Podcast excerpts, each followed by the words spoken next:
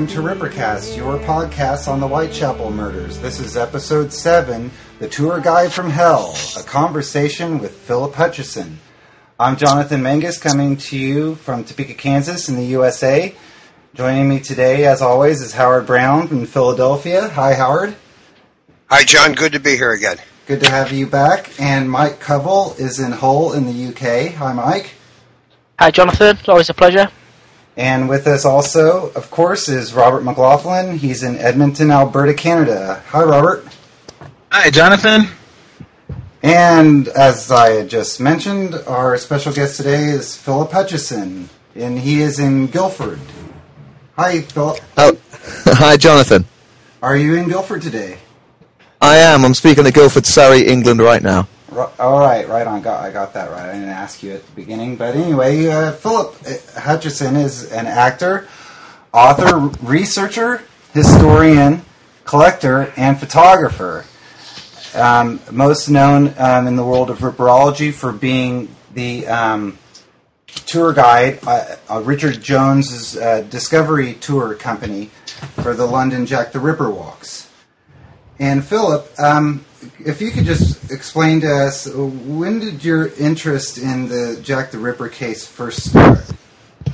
Well, I always had a kind of childhood interest in, in the dark and macabre. I think my interest in, in uh, true crime and murder probably began with a visit to Madame Tussauds when I was six years old. Um, for some reason, the Chamber of Horrors freaked out my mum big time.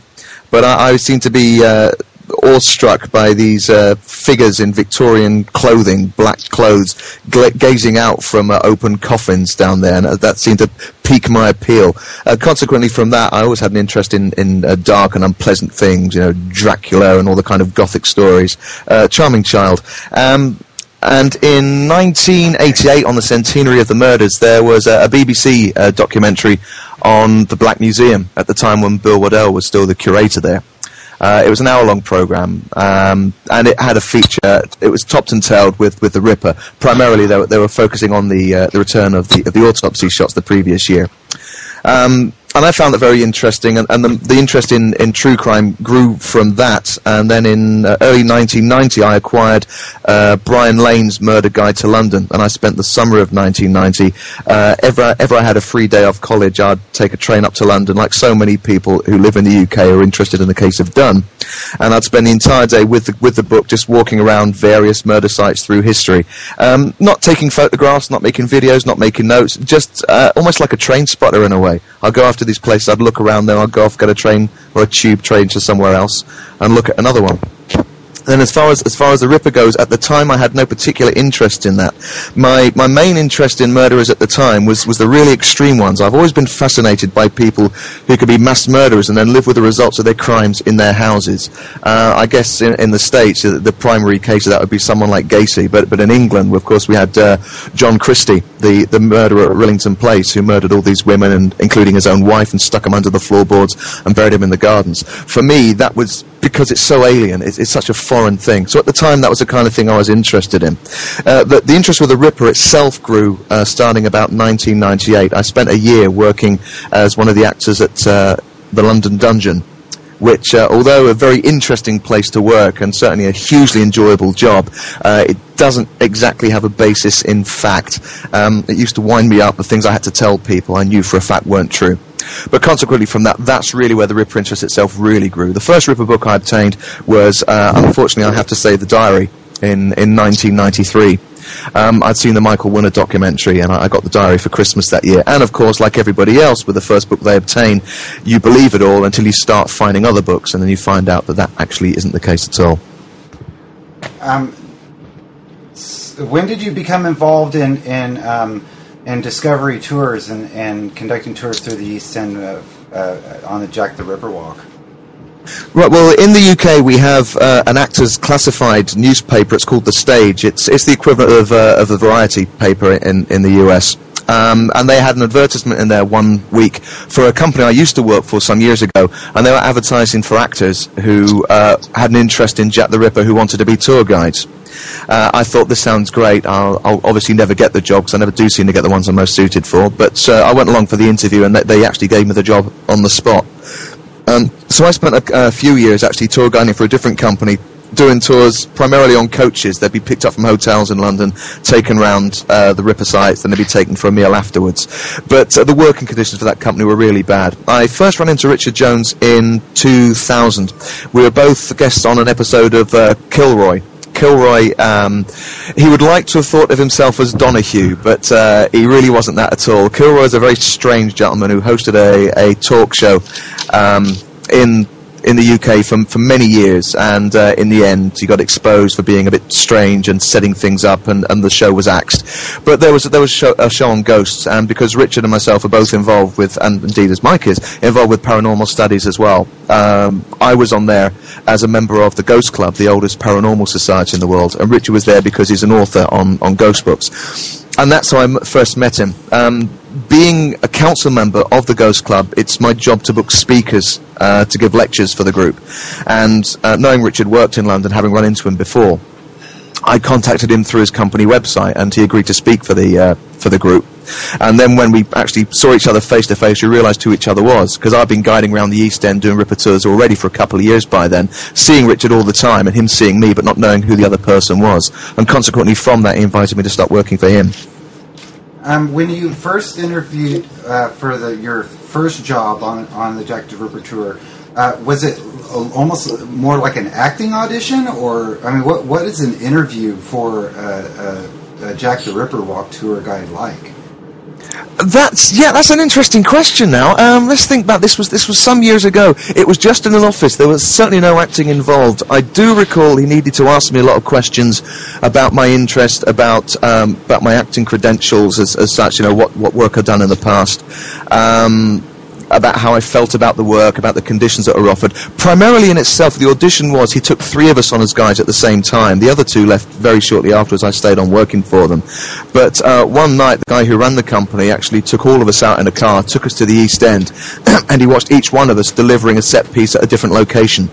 And from that, that, that really was kind of our audition. It was, it was him and the other guides that were auditioning, watching the third person um, giving, giving a talk at one of the murder sites as if they were guiding it. I- I'd hate to have seen the sort of thing I did then and compare it to what I do now. It'd be, be quite remarkable. So so it was almost like a, a competition between uh, you and, and other applicants. Um, Um, in a sense of rivalry, not in a sense of um, you know something to do with like Donald Trump's program, where you where you find out that if you don't do it well enough, you're not going to get employed. We were all up for the job. He had other people that he'd turned down, but we were the three he wanted to take on board. This was a kind of test to make sure that he was making the right decision. Huh. I guess if one of us not measured up, then he wouldn't have offered us a job, and he'd try to find somebody else. well, that's pretty interesting. Um, hey, uh, regarding tours, uh, Philip, this is Robert. Uh, do you know offhand how many different tour companies operate Jack the Ripper tour in the East End? Uh, Bob Hinton did some research on uh, the, the whole genre of dark tourism. He sent me the paper some years ago. Um, at the time he did it, uh, I believe there was something like 60 guides doing Jack the Ripper tours um, who were employed to do the job at any one time. I, I guess there's possibly about a dozen Ripper tours running every single night. Even the company I work for, we can sometimes have five different groups out at the same time with different guides for the same company. It's a massive industry. Wow. Oh. Phil, I have a couple questions for you if you don't mind. It's Howard. Go ahead. Sure. Okay. Um, how many people per year do you think that you um, conduct tours for? Ballpark Right, estimate. Okay, this is going to call for some rudimentary mathematics. Usually on the tour, I take about 35 people in a group. Uh, Richard Jones's company, they, they limit the amount of people they'll have in any one group, because like some of the others, they'll take everybody who turns up. Um, Is that this group, daily? we have- Is that a That's day, right, yeah. Phil? Uh, well, I don't do them every every single day. I do two, three, four a week. It depends how often I, I'm, I'm needed or booked for. But obviously, the, the tours run every single day, as as do the ones for, for Richard's company. Um, but they limit the amount they take. You can only book in advance. Some of the groups they just have everyone that turns up, and you end up having you know 150 people in a group. You can't see or hear the guide, and you certainly can't get down the dark alleyways, which is the places that you really want to see because there's too many people. Right. Um, so uh, if I do, uh, on average, of about three a week, 35 people in each group, so you say about 100 people a week. And, 5,000 uh, I, I guess, I guess, yeah, probably about 5,000 people a year, yeah. Wow. Do you ever give the people? Um, uh, do you give the people a little bit of background to the history of Whitechapel and Spitalfields during your tours? Oh, Or is absolutely. prim- okay. Is it? I thought Yeah. perhaps it was primarily Ripper related. No, I, I do. I, I call them um, before I actually take them off to do the tour and start visiting the sites. I take them round uh, depending on, on what sort of route they want. Sometimes we start off in Mitre Square. Sometimes I start uh, at the top of uh, Gunthorpe Street. Uh, both of them sort of equidistant from, from the starting place in front of Aldgate East Tube Station. Um, and I tell them I'm giving them a pre-Gore lecture uh, which lasts about 10 15 minutes, speaking about the, the social conditions of the East End. Uh, not about the development of it, but certainly about the conditions for, for the London poor. Oh, okay. I, I have one more before somebody else can take over here. Uh, do you think that some of the tourists, uh, the Americans and uh, Europeans perhaps, uh, do, do you think that they get involved with ripperology as a result of going on tour with you? I think it's possible. Um, at the end of the tours, I always get people asking for the uh, for details on getting the book. Now, sometimes I guess that could just be you know a, a flash in the pan moment that they've decided they've done the tour. I'm interested, but then they find out the next day they couldn't care less about it again. Um, I've, I mean, it would be difficult for me to judge as a rule if somebody's gained an interest in ripperology through having done the tour, because obviously once they've done the tour, they're complete strangers. They've left my life. Uh, there's been one or two occasions where someone's been on the tour, and I found out a few months later they've, they've joined Casebook. Um, so, I- so I guess it does happen sometimes. Uh, that's good. Well, and thanks, uh, Phil. and uh, Philip, uh, generally, uh, where do you go on the tour? What sites do you include on the, on the on your Ripper tour, and what sites are excluded? Right, uh, good question. Uh, you'll always find uh, everybody who's familiar with the- with the layout of the locations. Uh, I don't think there's any tour as such that uh, tends to visit uh, Henriques Street and um, uh, Durward Street. Because because they're too far away. The thing with doing tour guiding, uh, walking a long distance is fine, but you've got to have places to stop en route. And really, both those locations are, are a good 10 to 15 minutes with, a- with a group of people. 15 minutes walk easily from any other place where we are, with nowhere to stop en route. So it'd be ridiculous to stop there. So those two sites are left out. When I'm covering um, Polly Nichols' murder, um, we generally stop outside the the Shiraz in Brick Lane, of course, which used to be the frying pan. Um, but for, as far as Liz Stride goes, th- there's nowhere relevant we can really stop to tell her story. So I tell her story just before we enter Mitre Square. Uh, the walking route I take really depends on where the group needs to finish. Um, but the route I took for, for many years, which is, is changing a little now, I would walk people from, from Aldgate East down the length of Whitechapel High Street and Aldgate High Street, and I would start the tour in Mitre Square. From there, I'd proceed on to uh, St Botolph's Church, obviously commonly known as the Prostitutes Church. They would pass under the boundary between the city and Whitechapel. Uh, I'd mention uh, Eddowes' arrest uh, outside, you know, 29, the mysterious 29 Aldgate High Street. Then we move up through Gunthorpe Street to tell Martha Tabram's story. Stop outside what we colloquially call the, the Flower and Dean estate to mention uh, about how bad the estate was, and that's where the Doss houses were. Onto Goulston Street, uh, for the apron and uh, and the graffito. Then straight up to the service road that used to be Dorset Street. Uh, then stopping outside Christchurch Spitalfields, cover the Ten Bells, and the tour frequently finishes uh, outside where 29 Hanbury Street used to be. And typically, how long does a tour last? About an hour 45 minutes. But that depends on the speed of the people on it. If I've got a load of school kids, they tend to walk pretty quickly. If I've got a load of old people, as I actually took last night, as, a, as a, almost entirely a group of, uh, of pensioners on a coach last night, and you know, you feel I've got to go into clinical detail about evisceration here, so you don't know if you get some sadistic pleasure out of telling that. But obviously, they tend to walk a lot slower, and the tour last night took over two hours. So that would be the Howard Brown tour, right? Okay. I'll remember that. Are Mike Covell in Hull in the UK. Yeah, I mean, Philip being on the front line when carrying out your tours, does it surprise you just does it surprise you just how popular the case is 120 years later? I think the case possibly would have started to die out slightly had it not been for the case that, that the industry itself seems to have promoted what it does. Um, people now always come on a Ripper tour thinking they're doing something different, and I, I tell them, uh, no, everybody does it. Next to vi- probably visiting the Tower of London or going on the London Eye or something, it's possibly one of the most popular tourism things to do because it's deemed to be different, but it's not. It's now part of the establishment. Um, I think that the Johnny Depp movie from Hell um, certainly played a big part in, in regenerating the industry. Um, we've not had any tail off. The years I've been doing it, that the numbers get more and more every year, and the amount of tours I'm doing now uh, uh, far exceeds the amount I was doing when I first started. I could sometimes go weeks on end without the company booking me for a single walk. This is the company I used to work for, but I'm getting Richard's company phoning me, oh, you know, almost on a daily basis now, putting new dates in my diary. I, I did seven walks in five days a couple of weeks ago. Wow. Um, whilst you're out there uh, in the thick of it, have you heard any amusing stories or theories from people on the walk or passers by? Ah, great one. Um, it's going to give me a chance to tell you my favourite ever anecdote, but I'll come to that in a moment. Um, people on the street, uh, we, I, there was a nice one some years back. Um, obviously, there is a bit of an issue in the East End. You get you get the problem with with the teenage, what we what we call hoodies in in, in the UK. Uh, some of the disaffected youth um, are always like shouting abuse, but you've got to be streetwise. You just avoid them. If there's a group of them hanging around, you walk off down the street and you tell people why you didn't stop there, which uh, encourages their interest even more, and then tell them about it elsewhere. Um, a couple of tour guides haven't done that. They've gone yelling about the Ripper in front of the teenagers, and in 2006, two particular tour guides actually ended up hospitalised as a result of uh, yelling about the Ripper in, in, in front of these uh, these local yobs. Um, Wasn't that Del- uh, Deloxley that got jumped? Yes, couldn't happen to a nicer man. that's, that's a personal opinion. Um, so yeah, certainly he, he was he was one of them. Um, I, I'm not going to go into detail about, about Mr. Deloxley's background. It's it's it's there for people to find out if, if they if they want to. I could probably add that for some kind of libel case if I told you everything I knew about him. Um, but yes, he, he, certainly was was one of them. But you know, you you don't hang around where there's groups of teenagers who are just lazing around, leaning against walls, waiting for trouble, because that you're exactly the kind of thing they're waiting for. Um, there was a there was a, a fun one many years ago when there was di- four different tour groups standing in Mitre Square. That's an absolute magnet. For some reason, all the tour groups are in Mitre Square at any one time. And this guy came through the square and he standing in the middle and he screamed to every group, "You're all wrong. It didn't happen here. It happened over there in Whitechapel."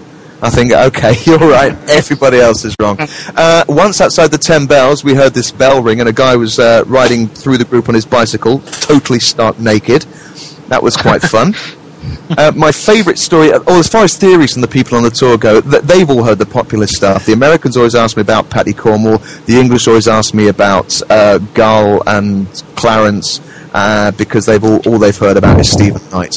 Though yesterday I met a wonderful lady who said she first got interested in the Ripper in, in the 60s, and she told me the first book she ever bought was Tom Cullen's Autumn of Terror. And I thought, good for you, somebody who's actually done something for once, instead of you know people just hearing roughly about it.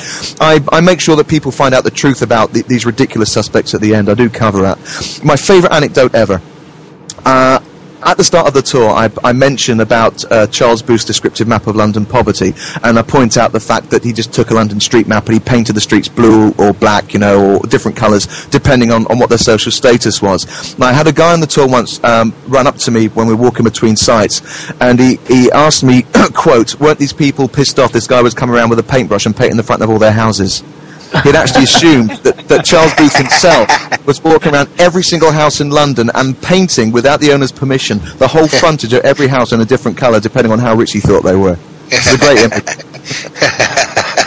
Do you find that you get um, people going on your tours multiple times? I mean, do, do you have like Ripper Tour groupies? Th- th- it did happen. Um, I wouldn't know this unless people came up and told me. You know, you see, as, as we just worked out, 5,000 people a year. Um, that would be a bit freaky if I remember people. But sometimes people have come up to me and told me they, they've been before. The one I do recall strongly, when I worked for the last company, there was a couple came in either two or three times who came over from the States each year. And they came on it because I was, I was doing the tour. And I do remember the uh, the guy out of the couple. He actually worked at the hospital where Jeffrey Dahmer's body was taken after he was killed in his cell. And he told me he, he saw the corpse, and he told me in detail about the fact that there was virtually nothing left of his head. Uh, so that's one of those things. If someone tells you that kind of thing, you remember them when they come back again. I've certainly had people been on tour who've taken my email address and, and stayed in touch with me. I'm actually in uh, email contact with, with several people who've been on my tours uh, years ago. I just only met them one evening, but we're now, you know, we send emails to each other. And as you're walking down the street, um, what what would happen if a person uh, tried to just join along in, in the group? And I mean, do you, There's- there's- discourage some- stragglers or? Uh, Sure, it doesn't really happen, you know. It's it's. I can't recall a time when I've ever had to uh, you know, spot a straggler and tell them to go. If someone hangs around for half a story just listening to a bit, I don't have an issue with that. You class that as like some kind of advertisement. But if they're trying to cadge on the tour when everybody else is on it, you try to make a joke out of it. You try to make them feel uncomfortable. You actually, before you start telling the next story, you'll actually gesture towards them and say, "Ladies and gentlemen, this man has not paid. Boo him!" And everybody will turn to him and boo him and stuff. And it will be light-hearted. But then if they, you know, usually they'll go then. If they don't go, then then really there's something wrong with that person, and they're not somebody that you're going to uh, confront. So you just let it ride. And now, Phil? now, Phil uh, London is famous for uh, its weather, um, and I know tourists go out when it's raining and whatnot. And uh, uh, does it add to the atmosphere, like the rain and the gloom and the the darkness setting in? Does does all of that make it an, a more interesting experience for the people on the tour? My favourite environment for doing the tours is starting the tour about 15 minutes after it's been raining. By that time, the streets are deserted of people. Nobody's going to be out because they, they've gone inside because of the rain. And uh, the streets are empty and they're quiet, and uh, the street lamps and the moon are reflected in the cobbles of the back streets. That is perfect. I have to do the tour in any kind of weather. Last night, it was blowing a gale and it was pouring down with rain and uh, everybody looked really miserable and everybody got soaking wet. Um, but there's nothing you can do. If there's a small group and it's clearly atrocious weather, you then offer them alternatives. You say, look, do you want to come and doing this here? I can actually you know, take you into a pub somewhere. We can carry it on there. Generally, if the rain is very heavy, I've got alternative stopping points. For example, when we get to where Dorset Street is, uh, as I'm sure many people know, White's Row multi-storey car park has been built right next to it.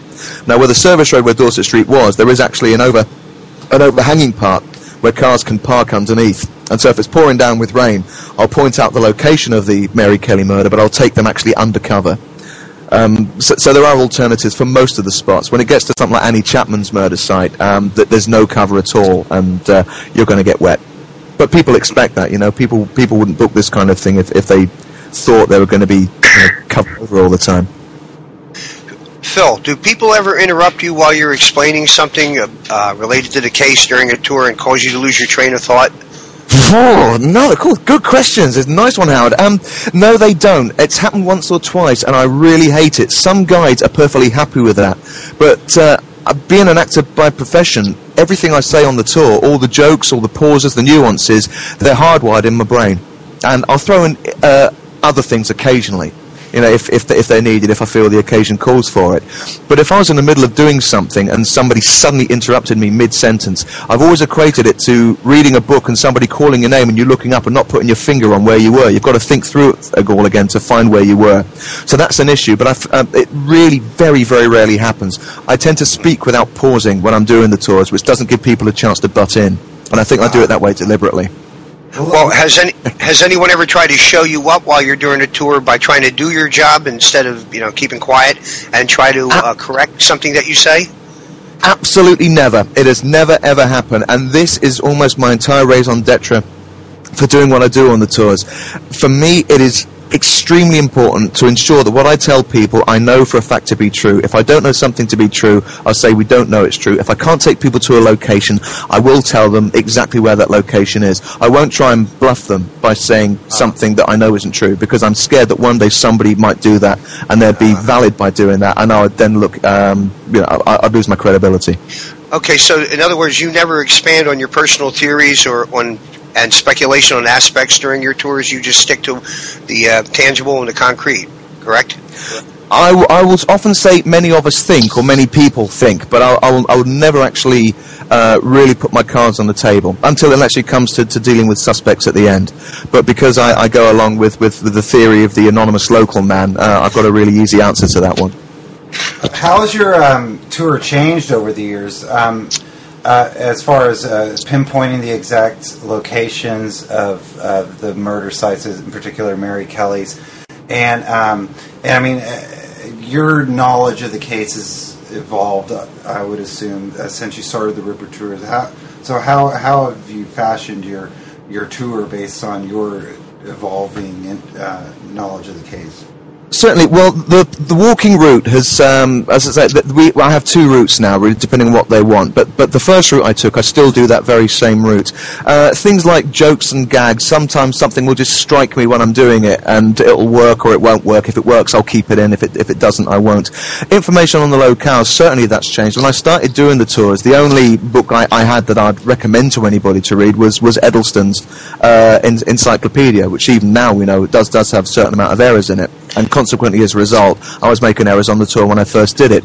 Um, when you find out the truth, you, you change it. Uh, I'm particularly grateful to people like Colin Robertson and Robert Clack.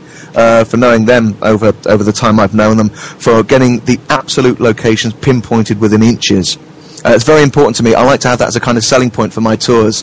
I won't say to somebody, this is a rough area. I will stand exactly where something happened if I can. And that, that has a kind of resonance for people who, who are watching it and so let's hear um, some of your your tour if you so uh, humor us here. Um, let's uh, let's hear what you would say um, if as if we were a, a, tour group entering Mitre Square. Okay, if I if I cover Mitre Square, this is going to be an interesting one because I'm going to be saying things like over here and over there, so you have to really use your imaginations. Right, we're now standing in Mitre Square. Mitre Square today is very different to how it looked in 1888. The only thing that exists from that time is the shape of the square. Even most of the cobbles have been replaced. Beyond that, it's changed entirely beyond recognition. Firstly, it was very dark in here at night. There was only three dim gas lamps. One out in Mitre Street, shining no light in here at all. One over in that far corner. And there was a third one, where you see the row of black bollards on the other side. There was a third one there. That big open alleyway, St James's Passage today, was in 1888 called Church Passage. And it was little more than a metre wide, from where the modern wall is up to where you see the first bollard. Mitre Square was surrounded on all four sides by tall buildings. Williams and Company had a warehouse out there. Horner and Company had a warehouse down that side. Where I'm standing was the back of an empty house facing onto Mitre Street. Next to that was uh, a picture fr- the back of a picture framing shop owned by Mr. Taylor. One family lived in Mitre Square, the family of P.C. Richard Pearce. They lived at number three. That's just over there where the brown shutters are today. Next to that was an empty house, and occupying the rest of Mitre Square, up the rest of that side, all the way along the far side, were sets of warehouses owned by a famous London company from the time called Kearley and Tong. Kearley and Tong were still trading until the 1950s. They sold tea, spices, and sweeties. And the only man who'd be awake in Mitre Square at night time was the night watchman of Kearley and Tong, a retired police officer called George Morris that's pretty much what I do to introduce Mitre Square to them. And they'd have their brains frazzled already by then, so I could tell them anything I wanted and they'd fall for it. that's, a, that's a hell of a presentation, Phil. All right, shouldn't see what I do in my arms. do we owe you 12 quid now for that? Yeah, damn right. Yes. yeah, I, I, don't, I don't, you have to, you have to PayPal to it, right? We got the same strange bank charges over here. Now, Mike Covell and Hull, would you like to uh, chime in here? Yeah, that was fantastic. Um, being that Richard Jones is your boss and author of such books as Walking Haunted London and Uncovering Jack the Ripper's London, how much has he inspired your work both on your tour um, and, of course, your book? Well, I've never actually been on. This is actually true. I've just realised I've never been on anybody else's Ripper tour ever. I've seen bits of other guides doing theirs when I pass them with my group, but I have actually never done a Jack the Ripper tour myself, which is kind of bizarre when you think about it. Um, Richard's a kind of inspiration to me in the sense, not as not as a tour guide, although you know he's very successful and, he, and he's admired by a lot of people, so that's a kind of inspiration in itself. But um, he kind of inspires me in the fact that um, although he's my boss, he phones me up occasionally to, to discuss aspects. He's got to do some research, and um, he, he values my opinion. He values me as a researcher. He values me as an employee. And uh, Richard and, and the company I work for for him, that they actually treat me very well. I, um, so he's a kind of inspiration in that sense. And really, that's really why I, my dedication in, in the, the, the book, The London of Jack the Ripper, was, was to him. I'm such a sycophant. Are you um, aware if Richard Jones actually has your a copy of your book? Oh, he certainly does. I sent him a copy. Yeah, yeah, he got a freebie from me. Yeah. well, I got a freebie of his. It's reciprocal. Uh, now, Phil, uh, the, the, Jack the Ripper tour is not the only tour you do. You also do uh, tours in Guildford as well. Uh, am I correct? That's right. Yeah, I run I run ghost tours in Guildford, which uh, I started doing in, in 2001. Uh, but that's that's entirely my own business. That has nothing to do nothing to do with, with anybody else. Um, again, that's my own script, and um, I do that differently. That that is done in costume, and it's done with a kind of personality. When I first started doing the Ripper tours, I did actually do them in, in character. I'd dress up in Victorian costume. Thankfully, not Gentleman Jack. I'd I'd go around more like Bert the Chimney Sweep from Mary Poppins, to be honest. But I called my character George, what with my surname being Hutchinson, and that's really why the moniker George Hutchinson has, is stuck on Casebook. Um, so I used to I used to do the Ripper tours in, in character. It'd be kind of affecting a Cockney accent and being really abusive to everybody all evening. And, and the Ghost tours are actually done in costume, where, where I, I, am I'm unpleasant. I'm, I'm kind of sinister and uh, and sneering and, and not very friendly. Um, but then the evening goes on, it, it progresses to just uh, surreality, really. Now, what what sort of changes uh, since you've been visiting the East End? Uh, I guess you said around 1990. Uh, you know, have you seen? I mean, we've seen a lot of the Ripper sites change. We've seen historic buildings being torn down for modern ones. Uh, I'd like to get your opinion and views on that. Sure, I, I hate it happening. I really hate it. Um, I went once round. I, I, I, had my camcorder with me, and I never filmed it. And I'm kicking myself to this day I didn't. I went round Old Montague Street when the old houses were being demolished around there before they put up the, the, the houses that have just been standing there for about a decade or so and I was watching the houses being demolished, and I watched it for half an hour, and I had my camcorder with me, and I never filmed it. I'm so I, I'm really angry about that. But every time doing the tours, we just had um, the demolition of, of three old Victorian buildings that face the entrance to Gunthorpe Street and the White Hart, which is on the corner of Whitechapel High Street and, and Leman Street, and it was extremely evocative. One of them even had the old um, the painted livery on, on, on the front of the building, you know, with the number and, and the businesses used to be there, and they've just knocked them down because they're uh, they're putting a new kind of contraflow traffic system into that corner. So that's a great loss. I've seen the demolition of uh, the wall that went up on Gunthorpe Street shortly after the Tabram murder. There's now a big building standing there. The East End is always being pulled up. The cobbles are being ripped up from the roads because they're replacing the Victorian sewage and water mains um, obviously being 100 years old, that they've that they've worn out. So uh, the East End, all the time at the moment, is, is covered with uh, with scaffolding and with barriers and with massive holes in the road all over the place. The holes in the road are fine because they're going to get re- repaired and you're not going to see much difference. But the buildings coming down up, upsets me greatly. But you know, what can I do?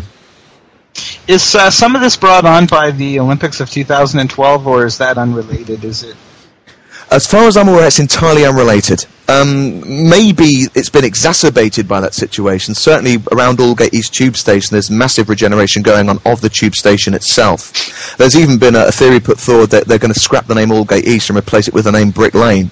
Um, I don't know if they're ever going to really go along with that. I did feel at one time, I'd, I'd heard these stories about they were going to start ripping down bits of Hanbury Street to do with the Olympics, but I, I think the information was wrong. There's something to do with the new train link, which is uh, in theory, going to be established at some point. I don't know if that has anything to do with the Olympics, but th- there has been ideas that certain parts of the Ripper area uh, will be lost as a result. I've also heard a theory that the entire area of Whites Row car park and the Spitalfields fruit exchange next door, and consequently the service road uh, that links them, which is obviously the, the, the, site of the buildings on Dorset Street, is going to be entirely wiped out and replaced with a massive building. But uh, at the moment, I believe it's just theoretical. But of course, th- this is going to be you know, a, a complete anathema to, to the tourism industry. I was just going to ask you about that, Phil. Considering I'm uh, doing a little math over here, uh, low end estimate, you got up close to a quarter of a million people to go on these tours in the East End a year. If you multiply the 60 tour groups times 5,000, you're talking low end 200,000 people a year. You would think that the city council would try to, you know, renovate renovate the area, preserve the area rather, without tearing it down. It's a shame. You would think so, but but the, the interests of the local populace seem to take precedence. Uh, there's obviously, as you know, an interesting mix around the East End now. Uh, the Jewish East End has, has, pretty much entirely disappeared. It's it's uh, it's very much uh, the, the, the Asian East End. That, that's that's the British Asian East East End. Uh, the, the Bangladeshi, the Pakistani, the Indian communities, all around the East End now. Certainly around Brick Lane. Um, now that group is starting to, to dissipate elsewhere and is largely being replaced by the nouveau riche who are moving in from having made their money in the city of London. Certainly the areas around Princelet Street, Wilkes Street, the back streets near to Hanbury Street and off the Commercial Street area are now getting uh, quite upmarket as, as a result. Um, and I have a feeling a lot of these people have no interest in tatty old buildings. If they've got an old building there, they want it to be beautiful. And if it can't be beautiful, then get rid of it and put something nice and modern and shiny up in its place. The locals have no interest in history, they're just residents. Are there any uh, local preservation societies? I mean, doesn't the Whitechapel Society um, uh, have some some kind of uh, operation that, to try to preserve some of these old buildings, or is it just um, a lost cause at this point? Sure. Well, I'm I'm the MC for the Whitechapel Society, but I'm I'm not privy to anything that the uh, the committee of, of the group actually does because I just I just introduced the, the meetings when they happen every two months. Um, we don't have any clout as such. Uh, certainly, there was an example last year. A woman actually lived on the houses that had been built along Durward Street, very close to the murder spot, and she came along to a meeting to, to let us know that there were plans afoot to change the parking spot and the uh, the flower bed area that marks the spot of Polly Nichols' murder. Again, I don't think anything's actually been done there. But, but she came to inform us, but we didn't really have the power to do anything. There are local pressure groups. Um, the, the case booker who goes by the name of Anna sent me a, a private email recently speaking about um, something that may be able to be done to, to save the buildings which have now been lost outside Gunthorpe Street. Um, but I, am not certainly have no involvement with any of those groups myself. I, am not a London resident, and um, and consequently, you know, my my sojourns to London are are basically pretty much just go up there, work, do the tour, and, and go home again. So I, I, don't have any involvement with any kind of pressure group that there is. Th- they must exist, but I'm not aware of the names of any. Hmm. Phil, have, you have any? Go ahead, Mike. Go ahead. Yeah, go ahead, Mike. Um, Ripper ghosts have become almost a business within a business. Um, in 1999, the International Society for Paranormal Research did an investigation into Ripper ghosts. This was followed by Most Haunted in 2005, where they did a Halloween special um, investigating Jack the Ripper. Then they followed that in Series 6 with an investigation in London Dungeon, where Derek Acorah picked up on James Maybrick and an assailant, um, but it never gave a name. Then in 2007, um, the Transatlantic Paranormal Society um, conducted a short walking tour of the murder sites, but never really did any investigation. Um, what are your views on um, the Ripper ghosts? There's been a lot of stories come out. The majority of the stories uh, are sourced back to the uh, the authors Elliott O'Donnell and later Peter Underwood. Both men were were or are very famous in their field for. Um, for their stories and, and their frequent books. I mean, both of them have, published a mountain of books. Um, but certainly both of them have published and written stories that uh, are provable falsities, that they've, they've been made up for the sake of books. Um, and a lot of the Ripper stories do actually come, as I say, from, from those two guys. Now, as a result, you have to question the validity of, of anything that either of them wrote. Um, th- there's plenty of them that, that, that, simply don't don't ring true, or if they do have an element of truth about them, that, then people were mistaken.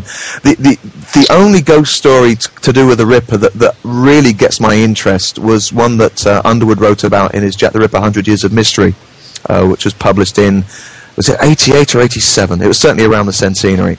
But he, he did uh, recount one tale of uh, a young man who'd been passing the open door of 29 Hanbury Street in the 1950s, and had heard some kind of commotion coming from the backyard, so he'd actually passed through the corridor. Although, of course, I can't see how likely that would be. You'd think he probably wouldn't want to. But nevertheless, he claims that when he got to the backyard, he actually heard uh, the sounds of an attack taking place directly in front of him. He heard swishing noises and thuds against the fence right next to where he was standing, but he didn't see anything. I kind of like that tale. But the others don't, don't seem to have much much element of truth. Certainly, the oldest ghost story to do with, with the Ripper tales, um, if you don't include the Caroline Maxwell story of claiming to see Mary Kelly uh, after most people presume she was already dead, um, was one that Elliott O'Donnell wrote about. I think he wrote about it as early as 1909, it might well have been. Uh, he claimed that when he was a child, he'd been around the, the East End of London and he'd said that the locals were speaking about seeing a, a kind of green grey glowing shape in the gutter where, where Polly Nichols had died. But to, again, I have a feeling that that may have even been something that was made up by the locals to dissuade people from going round seeing the murder site. Because as we know, they petitioned the council to get Bucks Row renamed as Durward Street because they were sick of ghoulish sightseers. And I just have this feeling that maybe, like smugglers used to do with their tales of you know headless horsemen. Uh, and, and curses and things. They used to put these stories about to try to stop people going there to scare them off. Hmm. Phil, uh, you mentioned Elliott O'Donnell. He's no relation to Bernard O'Donnell, is he? Not as far as I'm aware. There's certainly people who could set you right on that, not least of all would be Stewart Evans, who's an O'Donnell expert. Um, I, I'm presuming it may just be a coincidence. Okay. Now back back to uh, let, us talk about your book you mentioned earlier. Um, you were able to acquire uh, quite a number of photographs um, from uh, John Gordon Whitby's collection. Um, could you explain t- to us, um, first of all, how did the idea, bet- uh, you and Robert Clack, uh, how did the idea of doing a book come about? And um, and and go into some detail about um, about how you acquired these photographs and how you guys uh, put this great book together. Sure. Um, well, I've I've known Rob first through Casebook and then um, through the, the Whitechapel Society after that. Um, Rob and I, we, we you know, we, we got a lot in common. We're, we're of a similar age. We both live in Surrey. Um, slightly similar sense of humour, you could say, and we both have the same interest in the aspects of the Ripper case. Both of us are interested in in the topography, uh, the locales, the buildings, uh, the history, uh, just as much as we are in the actual case itself. Um, I had a couple of books published before with uh, Tempus Publishing, but the publishing deal I have with them isn't exactly great, and they're published in in uh, softback covers and things. Um, I always wanted to do a Ripper book of then and now pictures. The, the only other real effort had been P.D. Riley's uh, The Highways and Byways of, of uh, Jack the Ripper, which, if anybody has a copy, will realise it's, it's a great premise, but the results aren't really that rewarding. The, uh, the modern photographs tend to be blurred or askew. The old photographs are poorly reproduced. And I felt it needed something a little more tangible. Uh, it wouldn't be just another Ripper book, it would be something different. There's no way I could have put that entire book together by myself. Uh, as I've always said, my interest in the Ripper is not great enough to be able to write a book that most people who are really into the case would look at and say, this guy knows his stuff. So I asked Rob if he'd come on board to kind of halve the workload, knowing that we had a, a similar outlook. Um, Rob, Rob's research for the book largely um, was writing up notes from which I actually wrote the text. Um, I did a little bit of the notes for the text myself, but, but Rob did the majority of, of the notes. And as far as sourcing of uh, materials went, the modern photographs, we took about 50% each. And the old photographs, mine was relying largely upon the collection I've amassed over the years, primarily from, from eBay and things like that. And Rob's contributions to the old photographs was go th- uh, trawling through things like the Metropolitan Archives and the Tower Hamlets uh, Library. And um, there's there's a, a, brewery as well. The brewery that was responsible for, for looking after places like the Princess Alice and uh, the two brewers and the frying pan. They had the old archive photographs of them. Uh, so Rob was responsible for getting the photographs from archives for the old ones. I was responsible for getting uh, the the old photographs uh, from my own personal collection. As far as the, the John Gordon Whitby photographs go, I have a friend called Margaret Green. Uh, she runs the ghost tours in, in Lincoln in the North Midlands of England. And uh, I've known Margaret for years. Obviously, when you do ghost tour things, a lot of people you do tend to meet up with each other. But Margaret and I have become very good friends over the years.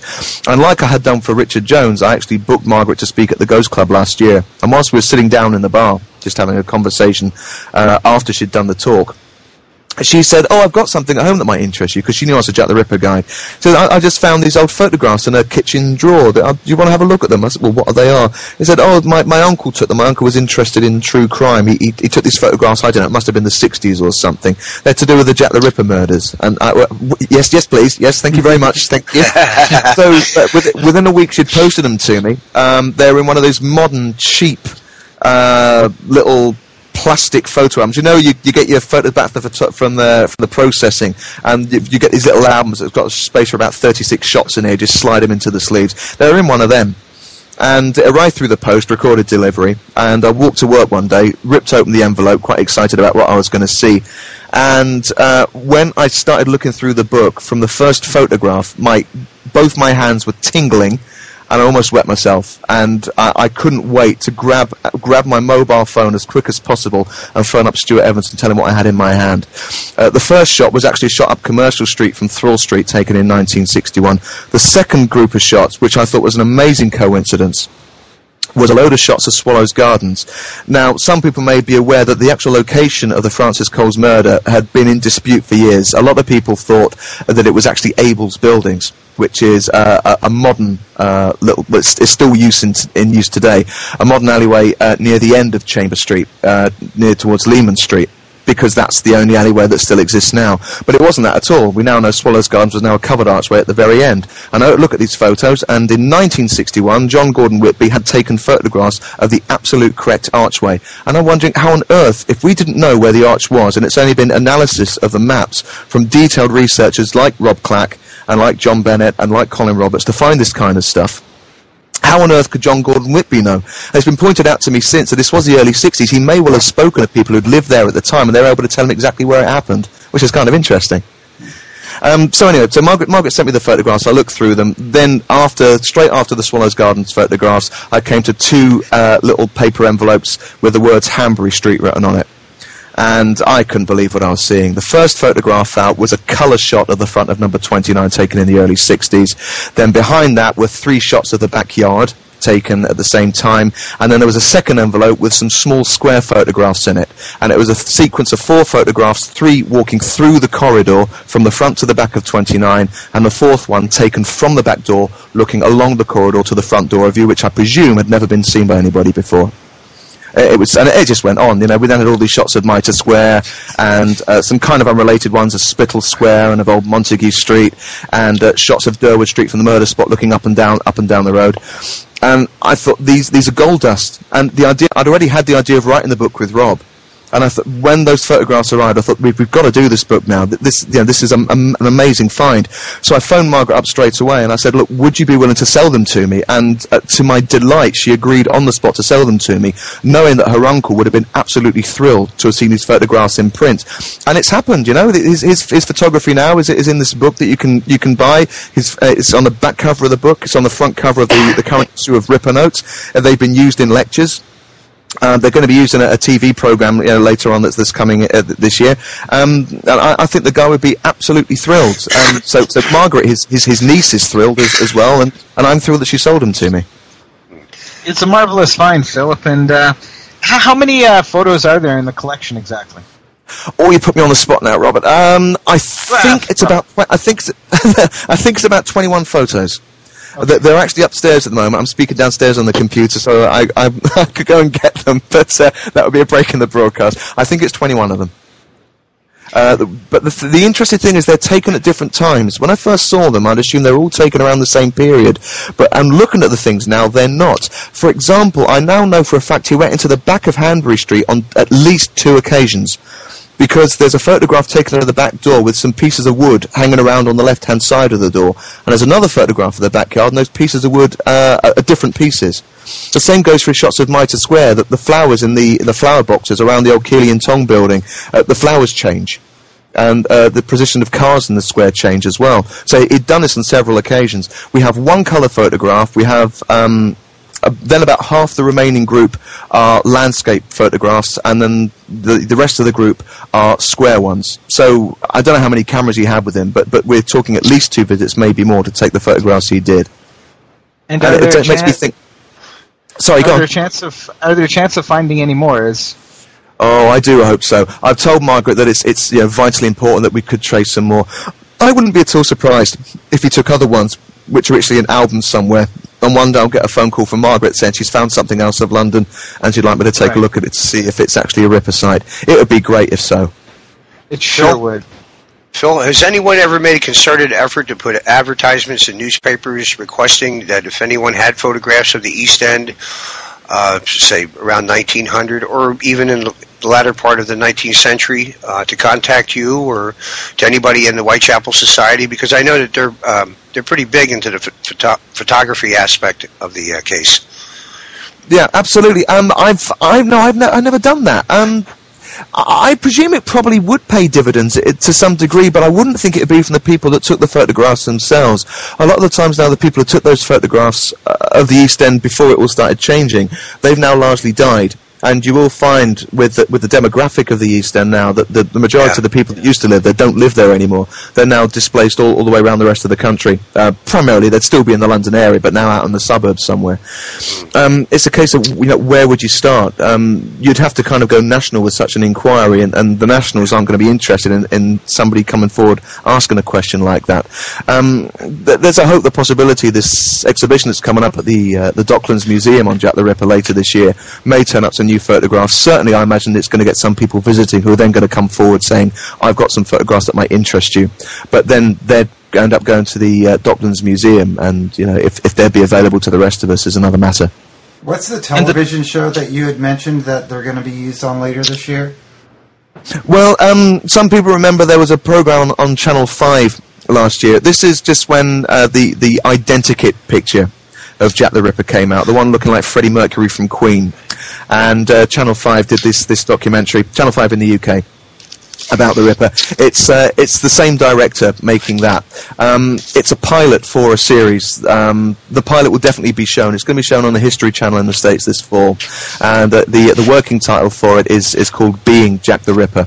Um, it's going to be an interesting one, I think. This is not going to be a standard retelling of the case. Uh, this is supposed to be uh, speaking about the London of the Ripper, uh, what the social conditions were like at the time, um, and the lives of the people who lived through the murders, rather than actually concentrating on the case itself. There's going to be a lot of CGI in the program. I know the day I was filming with them. Um, I, may, I, probably don't want to give too much away. I'm not bound by any contract, but I think they're trying to keep things under wraps. But certainly they're going to be doing CGIs. Uh, of some of the murder locations. They're going to have us, you know, speaking about it in front, and they're going to build up the thing and a screen behind us whilst we're doing it. And the idea of that is very exciting certainly sounds like an exciting one to watch for. All right. Mike Covell and Holt, do you have more questions for Philip? Are there any plans whatsoever um, for a follow up to the London of JTR then and now? Um, no, not as far as I'm aware. Rob and I would, would never say no to it. I would, I would certainly consider working with Rob again. He, he, he's a very hard worker, and you ask him to do something, he does it straight away. He's very easy to work with, and it, it was it was give and take with the book to to a large degree. You know, if if uh, if one person liked it, um, they wouldn't do it if the other person really didn't like it. And so, so, so it was it was pretty easy to work with. Um, we did have an idea. There was a rumor going around. Um, I don't think it's a rumor actually. I think I think it's been validated that uh, there are other photographs of Hanbury Street um, but we've not been able to get our hands on those. That they they belong to a, friend of a friend who's who's playing a bit silly buggers with it all. Um, but I'd like kind of like the idea of maybe with Dan Norder's Inklings Press of possibly doing a, a small book on. Uh, on on 29 Hanbury Street, using every photograph from the Whitby collection and uh, Stewart Evans' photographs, which I'm, I'm, sure he'd be you know willing to let us use, and these other photographs if they should ever turn up. Um, a full length book, I, I, can't really see where else we could go from from here. It would just be a rehash if we did anything else. There's certainly other photographs to use. I didn't use all of them from the Whitby collection by any means, um, and I know for a fact there's there's other important photographs that that. Um, you know, pe- people will be finding out about in due course. Um, but I can't see how we can make another book on that. There is a possibility, if if uh, if the publisher agrees to it, we could actually do a revised version. Like all books, we found some errors in it. Not major ones, but ones that make us cringe. Uh, certainly, a thing that both of us are very unhappy with is that the photographs we used from William Stewart's A New Theory, that we both spent ages on our computers removing all the cartouches from the corners and uh, removing the outlines of the bodies he'd put in. Uh, when they turn up in the book, there's very bad what we call cross-hatching on the photographs. Um, th- there's like you know kind of lines and stuff all over the images that shouldn't be there. Um, so we'd like to get that kind of thing corrected. Um, and, and, a few spelling errors and, and a couple of, uh, of, of, factual errors as well that were really schoolboy errors to be honest. I think I put Martha Tabram's age down as 37 or something. and I have no idea why I did that because I know damn well she was 39. Phil, is there any possibility of finding out when the the fence at between 29 and 27 Hanbury Street uh, was rebuilt. Oh Lord, I have I haven't got a clue. Um, I don't think the Goad Fire insurance plans will give you that kind of information. I, I understand that the um, best I can say from my memory is that obviously the one up at the time of the murders was a temporary fence. Then we have the one in, I think it's Harold Furniss's famous Crimes Past and Present from 1903. I think they show the fence there as being a totally different one. Uh, you know, one with with uh, crossboards and then slats with gaps between them which would have been a, a, later fence. Certainly in the 1961 shots, we're back to the kind of fence you'd expect. Uh, um, you know, a fair, fairly tall fence with a load of slats joined together, overlapping each other. Uh, but no, when fences change there, I'm afraid I won't have a clue. I brought silence to the proceedings. um, okay. Um, now, this book is, is available um, on Amazon.com in the UK for uh, US uh, readers, it, and it's yet to have uh, an American distributor, or or what, what's what uh, is it? The your publishing company doesn't have an American distribution network, or what? Um, um, I would think that might be the case. I can't speak for them. My, my publisher is is uh, Breedon Book in, in Derby. Now they're quite a prolific uh, in the UK, but, they do, tend to publish history books on UK subjects. Consequently, I would imagine they don't have a distributor in the US. Um, and I know that people in the States have had a, you know, certain amounts of obtain copies of it. Um, they can order it direct through Breedon Books, uh, both, uh, well, actually on- online from Breedon Books' website. But of course, the hardback of a couple hundred pages, it, it's a rather weighty tome, and uh, postage costs living in the UK aren't, aren't cheap, so you'd be paying probably about three quarters of the price of the book on shipping alone to get it sent to you if you lived abroad. Okay. But for anyone listening to the show sure. who doesn't have a copy, it's it's well worth it for anyone who who is interested in, in uh, you know what London looked like, what the East End looked like then, what it looked like now, the disappearing London. It's it's a fabulous book that adds actually a lot to the case. Well, thank you, Mr. Gopkin. The same can be said for yours, if only you could find a copy. now, with Philip, you're you're um, you're an avid eBay watcher, and you mentioned earlier uh, that you do some collecting on eBay, and I know you do a lot of selling of '78 um, records on eBay. Uh, could you uh, tell us some of the stuff that you've managed to get off of eBay um, that that's added to your uh, true crime collection, just in general? Oh, sure. I've had some fantastic wins on eBay. Perhaps um, some of the Ripper stuff is is maybe not, not so great. I mean, uh, possibly one of the most interesting Ripper finds I had on there was uh, a property deed that was signed by a firm of solicitors down in Christchurch in Dorset. And uh, I think people can obviously guess the kind of family that we're talking about here. But uh, there was, it bore the signatures of, of Druitt's uh, cousin and uncle who, who were running the firm of solicitors at the time. So that was a kind of, I think that cost me something like five pounds. Um, I've, I've had a, um, other good wins as well. M- my favourite I've, I've got three really good wins that would, would, grace any wonderful black museum. I have the actual handcuffs that uh, Franz Muller, the, uh, the railway murderer of 1864, was arrested in. Uh, I have the actual family photographs of John George Haigh, the acid bath murderer, including the original photograph of uh, him as a choir boy holding the hymn book, which is reproduced in all the books. Uh, they were bought from the estate of his biographer Arthur La Bern. Um, and possibly my rarest thing of all is that there, there was a famous uh, London murder case in the 17th century, uh, the uh, the murder of Sir Edmund Berry Godfrey. Stephen Knight wrote, wrote a book about it as well. And there were three Catholics who were, who were hanged for his murder. Turns out they almost certainly didn't do it. But I do actually own the actual final written statement of one of the three men that was hanged for his murder uh, the night before he was executed in the condemned cell at Newgate Prison. And that's, that's quite a beauty. And is it a pretty com- competitive um, um, bidding process with other Ripper collectors, or do you find that, that you're, you can uh, skate right through to victory with some of these catches? If if people put something up on eBay correctly, if they've really played on its Ripper connections, then very often you have no chance. There, there's there's several collectors uh, worldwide who have far deeper pockets than I have, and if their name turns up, you know it's, it's time to give up. Um, I, I, know I know all these people. It, it's like in, in, the Ripper fraternity, really. You know, all the authors know each other. It happens with eBay as well. The the, the Ripper collectors, all most of them tend to know who each other is. yeah, we, we, we all queue up and then somebody gets it because I've lost many items myself to people like Philip and Thomas Shashner and Christian Yod and others. Yeah, there's there's uh, Dave Morgie out in uh, Dave McIntyre's his real name out out in the states as well. He, he's a massive Yeah. Ripper collector Yeah. who who, uh, who who gets all these massive original things. Um, so so yeah, you know, if someone's going to turn up with that kind of money, that then you know, there's nothing you can do. You can't win everything. It's in a way, it's good to know that it's still staying within the field. Uh, if, if somebody won something who had really no connection to the case, who wasn't going to share it, if never be seen again, that's really where my issue lies. Somebody buys stuff and they keep it in a collection and they never share it. Um, I deem those people as destroying history because they're putting things in a private archive. It's not going to be accessible to everybody else, and that I have an issue with that. Um, of course, of course, they're, enti- they're entitled to do it. They they paid for it. It's theirs. But morally, I, I think it's wrong. I think when people get these things for the time they have them, they have a moral responsibility to eventually use them. And I have a slightly related question to that, Philip. Um, uh, some people in the past have suggested uh, um, a Jack the Ripper repository where we can put things associated with the Ripper case in the East and sort of pool our resources. What's your idea on something like that? Is it feasible?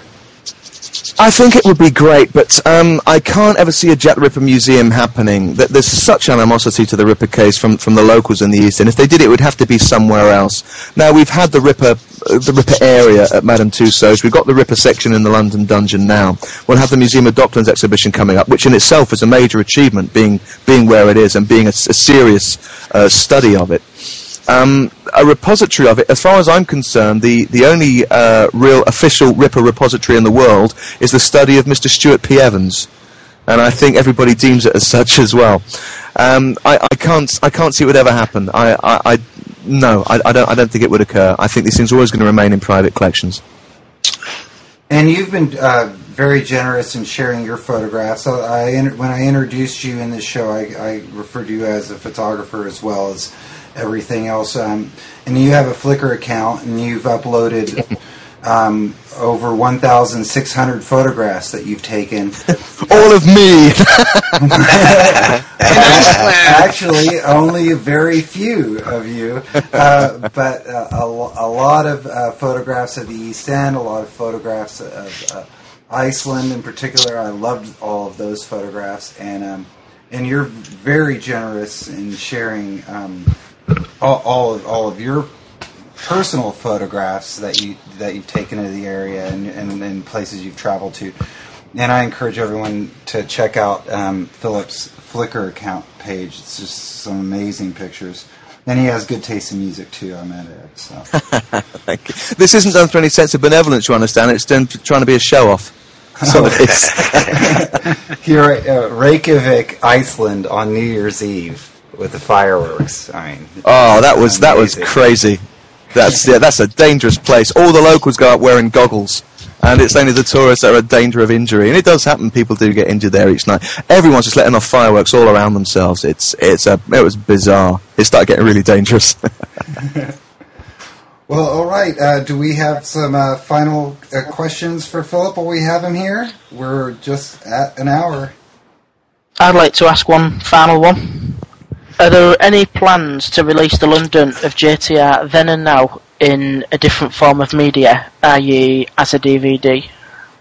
Ooh, I hadn't even thought of that. There could be an issue to the extent that we actually had to pay various archives for use of the images in the book, and consequently, I don't know if the reproduction of that in another format would be covered by the, the sums of money we paid. Um, certainly, a great deal of the photographs we have, I mean, are, are pretty much available. If, if somebody approaches either Rob or me asking for an image, then you know we'd always send it to them. Um, some of them are still under copyright. For example, the Whitby collection, I'm happy to show anybody the images of it, but if they wanted to use them in any way, then you know I'd need some kind of written undertaking of what they're going to be used for. Uh, that's also because uh, my friend Margaret, um, she she still wants to be kept abreast of any developments with the photographs. She wants to know when they're being used, which is fair enough. Um, we haven't no, we haven't considered doing anything else. You you could kind of do a DVD of it, I suppose, or a multimedia inter- interactive, you know, computer disc. Uh, um, but again, we, we have this issue that I don't know if we'd actually be able to get clearance to use some of the images that we've used in the book because we'd probably have to pay a, a usage fee all over again. Yeah. And is that it, everybody? Howard, you have any last things you want to say, or Robert? Um, I'm satisfied over here. Okay. and and Robert in Edmonton. No, it's it's been a great conversation with Philip, and It nice certainly to have him back sometime. it it certainly has. It's been a great pleasure Well, I've- having you on, well, Philip. Yeah. I think I, I've shocked myself at how erudite I've been. I thought I'd be umming and ahhing, not giving co- co- uh, cohesive answers, but I seem to have done okay. Well done, Oh, me. you- oh, you, have done one, you've done wonderful, believe me. And and and so that's uh, wrap of Rippercast. Our special guest today, coming to us from Guildford, Surrey, in the UK, is was Philip Hutchinson. Thank you again for being on today. Pleasure. And, and we had Mike Covell in Hull in the UK. Uh, and also Howard Brown, as always, Philadelphia, Pennsylvania. We'll see you next week, Howard. We'll do. And in Edmonton, in Alberta, Canada, Robert McLaughlin. It's a pleasure as always, guys. And our podcast is available to download at www.rippernet.com. And you can uh, click the podcast section and get this episode and the prior four episodes. Otherwise, you're stuck with streaming anything past the fifth episode. Uh, or email me um, or private message me. You know where to find me. And I can also give you a link to the feed to where you can download um, the MP3 on your desktop. Or if you click the subscribe button on the webpage, you can get it downloaded directly to your iTunes Music uh, application. And I want to thank everybody again for making a great podcast. And we'll see you next week.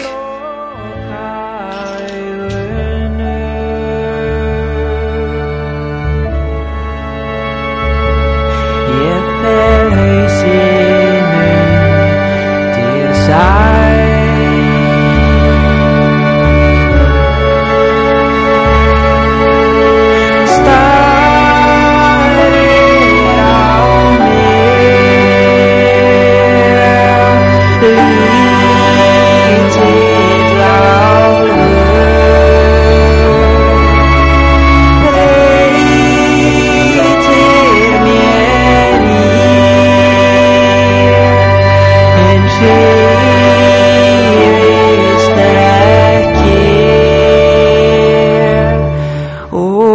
大家。